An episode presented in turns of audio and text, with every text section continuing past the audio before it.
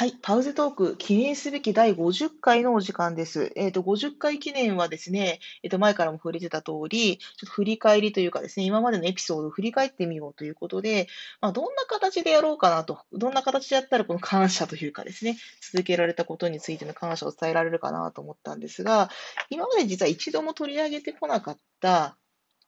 たあの統計情報、アンカーの、えっと、その配信者サイトしか見れないダッシュボードって機能があるんですけども、このダッシュボード機能を使って、結局どの、この番組はどれくらい聞かれていて、どの回が人気があるのかっていうことについてお話をしようと。それだけじゃなくてですね、えっ、と、あの、ハッシュタグ付きツイートで、もしおすすめ回があったらと、あの、ツイートしてくださいとお願いをしたところ、何人かつぶやいてくださいましたので、そちらもあの触れながら、え、ー、と、この1年、1年ちょっとの、あの、奇跡をですね、1年半かな ?1 年半の歴史を振り返ってみたいと思います。いや、あのね、不定期更新のポッドキャストに、これだけ、あの、いろいろ皆さん登録してくれたり、聞いてくれたりしてくれるっていうのは、ちょっとありがたいなと思いながらですね、えっ、ー、と、振り返ってみたいと思います。まずですね、えっ、ー、と、このアンカーのダッシュボード画面を見ると、最初の、あの、上の方に、 plays と estimate audience と unique listeners っていう項目があります。あちなみにあの、 current balance って項目もあるんですが、これはあのスポンサード、えっ、ー、と、これのポッドキャストに広告をつけてた場合のやつなので、今回は関係ないので割愛します。で、えっ、ー、と、 plays は、えっ、ー、と、この全体で、このポッドキャストが何回聞かれているのかって数値なんですけども、発表しますと、5732回、えーと、ダウンロードされてるか、あるいはあのストリーミングで聞かれてるかということのようです。でこれ、えーと、説明文見ると、えっ、ー、と、えっ、と、すべての、このポあのリスリスニングプラプラットフォームの中を通じてってことですので、この、えっ、と、アンカーから、アンカーのサイトだけではなくて、例えば Spotify とか、あと私は、私自身は、えっ、と、Apple のポッドキャストアプリと、Overcast っていう、あの、ポッドキャストアプリの両方で聞いてる、あの、一応、あの、配信が受け取れてるかどうか確認してるんですけれども、えっ、と、その、あの、えっ、ー、と、まあ、そういうすべてのプラットフォームを合計して、もう5000回以上もですね、聞いていただいているということになります。そういうことでですね、じゃあ、どの回があの聞かれてるのか。ちなみにね、 estimate audience とか unique listeners っていう項目もあって、えっ、ー、と、この、最近のあのエピソードをベースに、30日以内にちゃんとダウンロードしてくれてる人がどうも58人いるらしく、で最近7日間では72人の方が聞いてくださってるよっていう、まあ、こともありまして、まあ、徐々にですね、えっ、ー、と、聞いてくれてる、増えてるんじゃないかなっていう気がして、ちょっと嬉しくなっています。で、えっ、ー、と、どの時期に一番聞かれてたのかっていう全体統計を週ごとにしたものを今見てみますけれども、最初はですね、えっ、ー、と、始まったばっかりの頃、えっ、と、始まったばっかりで2019年の11月ですね。ここをまあ3連続ぐらいで実はエピソード出してて、そうそう。あの、まとめ撮りしちゃうんだよね、ついね。喋りたいこといっぱいできちゃうから。普通、ポッドキャストって、一週間に一遍更新して、その一週間一遍の更新を楽しみに聞いてくれる人が増えるっていうのは、まあ、定石というやり方なんだけれども、私はその、あの、原稿に追われてるときはブログとか、ポッドキャスト更新しないっていうルールを決めてるもんですから、あ撮れるときにまとめ撮りするっていうルールになっちゃって、で、それでまあ、最初3エピソードもあって、とか、えっ、ー、と、その次の週も4エピソードぐらい出してるのかな？で、えっ、ー、と、出してるんで、最初、まあ200ぐらい聞いてもらって、最初の週に。で、その後、あの、更新したりしなかったりで、でこぼこなんですけども、えっ、ー、と、2020年の4月のですね、え、ー、と、中旬がすごい山になってて、まあ、この時期は、実は、あの、後でもちょっと説明しますが、あの、新入生歓迎企画を始めたんだよね、この時期に。要するに、あの、コロナ危機でどこにも出らんないので、あの、その、新入生歓迎のための企画をやろうということで、結構精力的にゲストを招いてですね、あの、レポート課題のポイントはとか、アクティブラーニングってどうなのかって、この回はやっぱりナサスター先生の影響は結構大きかったこともあって、結構がっつり再生されてて、この週だけで、なんかあの、439、もっとかな？えっと、違う違う。これ全体足してるから、えっと、800回ぐらいこの週だけで聞かれてるみたいです。すごいですね。で、その後、まあ、そのゲスト会が落ち着くと、あと私もちょっと更新も止まってたので、えっと、とま、あの、あれだったんですけれども、あの、なだらかになってまして、まあ、最近ですね、えっと、2月まあ、この辺、あの、新書の会とか、日読ニュースという新しい企画とかがあってですね、えその辺でまた、ちょっと山がありまして、この、えっ、と、2月の11日からの週は、えっ、と、300回ぐらい聞かれてると。いうことで、やっぱり企画をね、精力的にやると、ちゃんと伸びるんだなっていう感じですよね。で、えとお待ちかねのですね、えっ、と、人気エピソード10ということなんですが、こちら、あの、全体のですね、えっ、と、実は、このトップ10に上がってるエピソード自体ですごい差があるっていうのはなくて、あの、トップから発表するというよりは、あの、その、順番にそれを紹介する方が分かりやすいように思いますので、えっ、と、その回数ごと順で紹介したいと思います。で、まず第あの、1回目、第1回目はやっぱりランクインしていて、えっ、ー、と、パウゼ研究室 in ドイツへようこそが256回聞かれています。あ、これはですね、ポッドキャスト聞くときにこの人どういう人なのかっていうのを聞くためにですね、大体初回から聞くので入ってんだなっていう感じがします。なんですけども、あの、実は第3回も、あの、ランクインしていて、第3回が164回再生されていて、えっ、ー、と、ドイツ暮らしで最も大切なことという回ですね。えっ、ー、と、これ何を喋ったかっていうとですね、あの、まあ、この後しばらく、その、ドイツ暮らし系でトラブル続きの話が続くにするのなんか前振りみたいな回で、この時は。とにかくなんか日本みたいに全てがうまくいくと思うかということを永遠と語ってる回なんですけども、これ本当に大事なことでですね、あの、真面目な人ほどね、その、さ外国生活の最初で、トラブルが起きると、あ、自分のドイツ語が悪かったせいだって思うんですけども、いや、そんなことなくて、結構その、社会インフラ、社会システム自体が日本よりずっと適当ですよと。いうところを紹介して、だから心折らないでくださいねっていうことを紹介した回なんですけども、この回がランクインしたっていうのはちょっと嬉しいですね。まあ、最初の方の回だからっていうこともあると思うんですが、それだけじゃなくて、あの、なんていうんですかね、本当にここは、このポッドキャスト最初に始めた時に一番伝えたかったことなので、それが伝わってるなという感じがします。次ですね、えっと、ここから実はトップ10にランクインしているのは、さっきもちょっと述べたですね、あの、新入生歓迎企画が結構軒並みランクインしているので、今からもしその、えっと、パウズトークを聞きたいという人は、ちょうど1年前に更新してた、あの、エピソードは、あの、かなり、えっと、良いコンテンツなのではないかなと思っています。ですから、えっと、最近パウズトーク聞き始めたんですけどって人にはですね、特に新生活ものとして、この17回からですね、えっ、ー、と、何回目だったんだっけ？えー、と新入生歓迎企画はですね、えー、と最後の回が、えー、と32回なんですけども、実はこの16回からその32回までが軒並みランクインしてまして、ランクインしているものを中心にご紹介します。まず、え、ー、と、1個目がですね、え、ー、と、第17回、ナサスター先生第1回ですね。高校までと大学の学びの違いとはということで、これ実はあの、この辺からのカフェパンセで法学をという私が書いた本があるるんですけども、そちらの立ち読みでも実は出てくる話なので、そちらもご案内しているところです。で、これはね、えっと、ナサスター先生っていうのは、あの、千葉大学の同僚で歴史学が専門の先生なんですけれども、やっぱりその歴史学の教員と法学の教員両方から見ても、その学生はこういうとこ戸惑いがちだよねという話ですね。で、結構ね、このナサスター会は、あの、第3回まで、あの、3回分取ったんですけども、もう1個やっぱランクインしてて、えっ、と、18回、えっ、と、レポート課題のポイントはの回が、えっ、と、ランクインしております。えっ、と、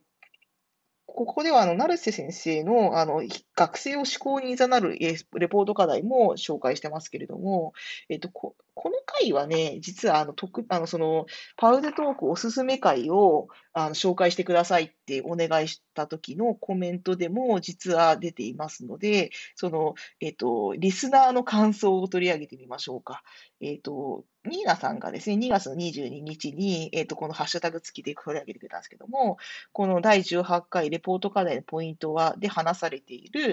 レポートには読み手がいる、目的に応じて伝え方を変えるという点は、私も恥ずかしながら就活で自分の話をするときに初めて意識した内容ですと。で読み手である人事担当者に対してどうやってば伝わるかということを考えましたということで、まあ、その、日本の環境では、良い読み手を育てるけれども、勝ち手は育てにくいみたいな話をどっかで聞いたことがあって、私もその勝ちあの勝ち手、書き手の立場になっていなかったんだなと反省したものだとコメントしてくれています。レポート課題なんてさぞゴミだったんだろうな。放送中でも、レポートかと思ったら日記が出てきたら困る。とおっしゃっていたし、かっこ笑いって感じで書いてあるんですけども、いや、これね、本当にレポート課題出すとですね、あの、なんていうのかな、私は何々だと思い出すので、綺麗にまとまった感じの感想文みたいに出てくるんだけど、そういうこと聞きたいんじゃない、違うんだってことをですね、延々とですね、正下先生と言ってる回でして、えっ、と、これは本当にね、新入生だけじゃなく、このニーナさんも言ってる通り、あの意外とその大学卒業しても、聞くと、あーってなることがあるみたいですので、この回結構おすすめですね。はい。あの、ニーナさんコメントありがとうございました。はい。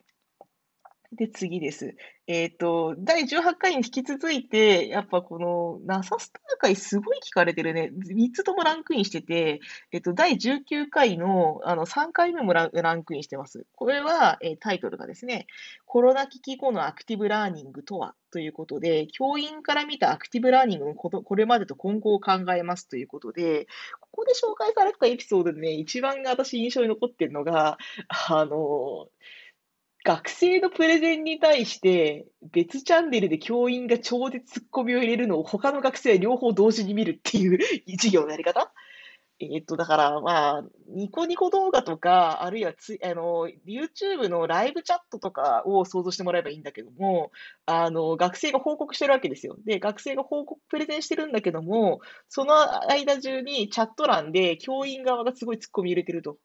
で、学生はそれを見た上で、あの、その、報告している、発表しているプレゼンターに質問をする。要するに、えっ、ー、と、なんて言ったらいいのかな。副放送みたいな感じで両方見れるんですよ。その、他の授業を受けてる学生は。で、もちろん、そのチャット欄でのやり取りっていうのは、後で当該報告者にもちゃんと開示されると。あ、先生こういうとこが気が気になったのかとかっていうことを見つつ、で、それを見つつ他の学生も質問する練習をするっていうのを、なんか1年生向けの講義でやるんだってことを聞いてて、うわ、心折れそうだなって一瞬思ったんですけども、なんかある意味補助輪なんですよね。なんか人に対して意見をすること自体どうなんだって風潮でちょっと来ちゃってる学生にとっては、いや、こうチャット欄で書き込めばいいじゃんってことを練習してもらうってことでもあるし、あこういうところにそのコメントっていうのは、その伸ばすコメントにしろ質問するポイントにしろあるんだなってことが、あの、わかるんだってことをなんか紹介されてまして、で、これ今1年振り返って考えてみると、結構できてるんじゃないかなって気がするんですよ。結構できてるんじゃないかっていうのは、あの、その、結局、その、ドイツに限らず日本でも遠隔講義が割と当たり前になってしまって、で、その、特にそのゲストを招いてね、講演してもらうっていうのも、ゲスト自体ももう遠隔参加っていうことが増えてると思うんですけども、そういった時になんかその、顔出しして質問するにはちょっとしんどいけど、コメント欄で質問するっていうことは、まあ、どんな学生も一回はやっていいんじゃないかと。だから、その、ラサスター先生が当時やってた、あの、リアル界でのそういうややり方が、ある意味もう当たり前というか、もうコメント欄でコメントしてから質問するっていうのが当たり前になってきてるので、それに早く順応できるようになると、学生だけじゃなく社会人も含めて、まあ、いいんじゃないかなって気もするので、このね、アクティブラーニング会は、そういう意味では、あの、今聞くと結構面白いかもしれないですね。うん。で、次、えっ、と、そうね、これ連続でやっぱランクインしてんだね。第20回。えっと、第20回が、えっと、入江先生がゲスト会の第1回目ですね。大学の先生ってどんな感じ？えっと、これも171回再生されております。どうも、えっとね、このトップ10までに入ってるのは、150回以上再生されてるものがこのトップ10に入ってるみたいですね。で、えっと、入江先生と、これ、九州大学の入江法学部の入江秀明先生とお話しした3回分のうちの第1回なんですけども、あの、私、実は入江先生とちゃんとお話しするのが、このパウゼトーク収録が初めてというか、じっくりお話しするのが初めてだったんですね。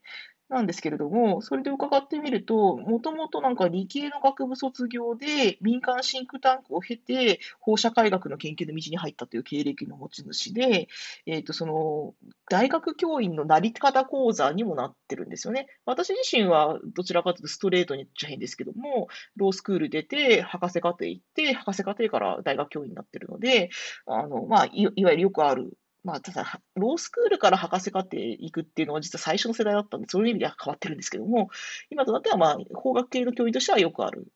流れで、入江先生はそういう意味では多多分野から法学の研究を始めてる人なので、その話について詳しくお伺いしたと。うんまあ、そう考えると、あのこの回はそういう意味で対照的で結構面白かったですね。で、えっ、と、ちょっとその後、えっ、と、新入生歓迎編は、実はこの入江先生の後にもですね、刑事さん、刑事さんと続いております。えっ、と、まあ、ランクインはしてないんですが、刑事さんは同年代の理系研究者でして、この回は多分パウゼトークゲスト会でもちょっと特殊な回で、タメ口で話してます。えっとですね、あの、23回から25回は、まあ、ケイジ君、あの、まあ、親友の旦那さんなので、あの、それもあってすごい仲いいんですよ。仲いいこともあり、あの、理系と文系の違いとか、オンラインのグループワークとか、これからの学会の話とかっていうのは、これはもう本当にあの、これからどうするよって感じのノリで話してるし、っていう回と、26回から28回が、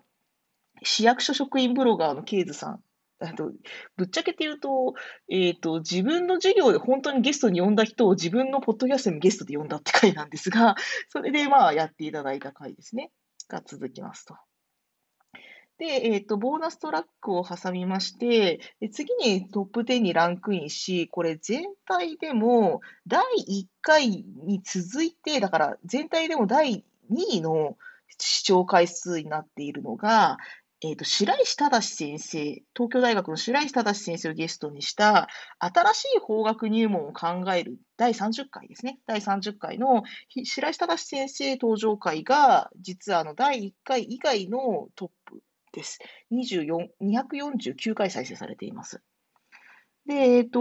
これね、いや、本当に初めてその、自分が習った先生とポッドキャスト収録するっていう時点で、ちょっとスパウチがややテンパってる回なんですけども、今聞き直すと、ややテンパってる回なんですけども、これ、白井先生の法学入門のあの講義とリンクしてるっていうのも、結構何回も聞いていただいたあのポイントになってるかもしれないですね。あの、ちょうど白井先生がこの年の、え、ー、と、東京大学の、あの、本当に入ってきたばっかりの新入生向けの法一っていう科目を担当しているので、それについて、それをまあ皮切りに、え、ー、と、法学入門って今後どうやるべきなのかっていう、これ、これ、うん、そう、そのまんまなんかのコンテンツになりそうな回だよね、これね。うん、で、実際、この白井先生ってかなり、えっ、ー、と、スクラップボックス活用してたりとか、あの、法学入門をオンラインでやるにはどうしたらいいかってすっごいよく考えてらっしゃって、で、あの、この30回から32回はですね、まあ、なんかそれを、なんか実は、あの、パウズトークでもやってもらったって感じがして、いやー、ちょっとね、えっ、ー、と、いや、だからこの白石会は実は、あの、全部ランクインしてるんですよ。だから、特定のゲスト会が伸びる傾向にあるっていうのもあるのかな。ということで、引き続き、だその白石先生会第2回、第3回を見ていきますが、白石先生会第2回が31回目のロボット AI と法で学ぶ行政規制、法学入門としての著作会題というタイトルにしてますが、これなんていうことはない、私がインタビューされてる回です。パウゼトークで、うん、あの、私、まあ、インタビュアーの割には喋りすぎなんですけども、いつも。この回は、自分が、あの、習った先生に、あの、パウゼさんの書いたこの本のこの箇所を授業で使うので、ちょっと背景も含めて教えてくださいって 質問されてる回ですね。で、実際この後にですね、あの本当に法一の授業で、あの、この回やったんですよ。はい。なので、その、まあ、その、ちょっとテンパってるパウゼが聞けるっていうことと、あと私自身も、このロボット AI と行政規制という論文について、こんなに根掘りか掘り聞かれたのは初めてでして、そういう意味でもかなり思い出深い回です。こちら119回、100 190回再生されております。あれかな、やっぱ白井先生の法一聞いてたくれた人たちが、まとめて3本分聞いてくれたのかもしれないですね。はい。で、えっ、ー、と、3回目が、えっ、ー、と、プラットフォーム、えー、30第、第32回のですね、プラットフォームと消費者取引、政府の検討会資料を読んでみようということで、これは、うん、この回レベル高いよな。というのは、あの、その当時最新の、えっ、ー、と、特にマスクの高額転売問題っていうのが当時話題になってたわけですけども、それについての、あの、景評法関係のですね、議論を白井先生とガチでやってます。なんか、いや、ゆるふわパウゼトークなのに、こんな真面目な回やっていいのかっていう感じがしないでもないんですけども、やっぱりその、その、第1回目が、あの、第1回目が法学入門って教育的な話で、第2回目がやや専門で、しかし、あの、一応その、初心者向けだったわけですけども、この第3回は本当に、今、アクチュアルな問題を、その法学研究者っていうのは、政策との関係でどういうことを議論しているのかっていうことが透けて見える形になってて、これ、ポッドキャストの概要欄にしては、リンクが詳しすぎですね。あの、見ていただくとわかるんですけど、ちゃんとその検討会のトップページに飛べるようにリンクも貼ってありますので、こういう政府の検討会資料とか読んだことないという人は、この回聞きながら見ていただくと楽しいんじゃないかなと思います。で、最後、え、ー、と、トップ10シリーズ最後で、最後は実はその直後の回ですね。第33回の連邦制国家ドイツでの外出制限と段階的緩和、2020年5月10日時点の状況報告ということで、こちら、え、ー、と、こちら第3位ですね。228回再生されております。で実際にこれ、あの、えっ、ー、と、実はツイキャスでの、あの、公開公開収録だ、あの、初めての回で、えっ、ー、と、コメントいただきながら、あの、話をした回ですね。でそれ以降、まあ、ツイキャスで公開収録ってこうやって今回も当たり前にやってるんですけども、えっ、ー、と、やった回ですね。で、実際ここの33回で喋った内容をもとに論文を出したということになります。はい、ということで、あの、現時点までのトップエピソード10を、まあ、順番にお知らせしました。えその中でも取り上げた通り、一番聞かれてるエピソードは第1回。で、その次が、えっ、ー、と、白石先生との法学入門を語った第30回。そしてその次がですね、33回の連邦制国家でのドイツでの外出制限ということで、やっぱりあの、ゲスト会が引き続き聞かれている傾向がある一方で、まあ、このパウゼトークの元々の趣旨であるところの、あの、ドイツでの暮らしの様子というのも結構上位に来やすいんだなっていうことが見て取れました。えっと、皆さんの好きな会は入ってたでしょうか？えっ、ー、と、また、これ推しなのに入ってないっていうのがあったらですね、ぜひ、あの、えっ、ー、と、推しのコメントをしてもらえると嬉しいです。で、実際にですね、あの、途中でいくつか取り上げました、あの、取り上げましたが、あの、他の方でコメントいただいたで、リーサさんから来たのは、第9回ですかね。えっ、と、ドイツで適量を食べるには、の会に、あの、首がちぎれるほどうなずいたっていうふうに、えっ、と、この方はカナダにお住まいのようななんですけれども、カナダでも同じ作戦でいきますよということで、私がどういうふうに外国で食事を、あの、注文してたのかっていうのはですね、この第9回に隠れておりますので、ぜひ聞いていただければなと思います。いや、今振り返ってもですね、あの、なんていうのかな、本当になんか、こういう情報ってなかなか出ないよねってことをなるべく取り上げようとしてたなっていう感じもしますし、あとやっぱりこの、ださ一人一人について3回分、あのゲストを招いた場合には、3回分話すようにしてるってフォーマットも確立してますので、えっと、直近だとですね、40回から42回にかけて、新書会っていうのを倉下忠則さんとやりましたが、あの、これもやっぱり、なんか、1回目、2回目はある意味台本通りなんだけど、3回目は斜め上の方向に行くっていう、いや、これね、ほぼ全てのゲスト会に結構発生してて、やっぱ撮ってるうちに乗ってきてですね、3回回目のセッションは、どっちの喋り手も予想しなかった方向に行くっていうのが、あの、出てきてるんですよ。ですから、あのぜひ、あの、またゲストを来ていただいて、あの、1回目、2回目はある程度打ち合わせというか、あの、こういう内容でやりましょう、声かけたらこういう趣旨ですって感じでやるんですけども、3回目は、じゃあ次こういう話題にしませんかってご提案いただくこともありますので、あのもし、あの、関心がある方いらっしゃれば、ぜひ、あの、ゲストとして来ていただく。あるいはですね、こんなゲストの話を聞きたい、こんなテーマで誰か話せる人いませんかっていうようなご要望とかもあったらですね、ぜひ、あの、お寄せいただければ、あの、やってみたいと思います。えっと、私のドイツ滞在がですね、あの、もうお尻が決まっておりまして、あの、この夏までですので、あの、同じように更新ができる、多分この夏までです。それ以降、うまくポッドキャスト更新できるかどうかっていうのはですね、帰国後のね、忙しさにも関わってくると思うんですけれども、まあ、なるべくですね、今続いているニュースまとめであるとか、こういう、あの、折々のゲスト会っていうのはですね、いろいろなんか、あの、残してる、アーカイブとして残していくことに意味があると思いますので、やっていきたいと思いますから、あの、そういう感じでですね、こういう話題取り上げてほしいとか、こういうこと聞きたいというのがありましたら、ぜひ、あの、ツイッターでも、他のチャンネルでも、あの、言っていただければと思います。なんか50回続けてこれたのはですね、時々こうやってコメントくれたり、あの、ポッドキャスト聞いたよって言ってくれる人のおかげっていうのもありますので、あの、ぜひですね、フィードバックいただければと思います。本当にあの、聞いていただきありがとうございました。ということで、第50回はここまでにして、えっと、第51回は多分だあの、ニュースまとめ第6週になるか、また新しい話題を探したいと思いますので、えっと、ぜひ、あの、皆さんも、あの、楽しみにしていてください。ではまた。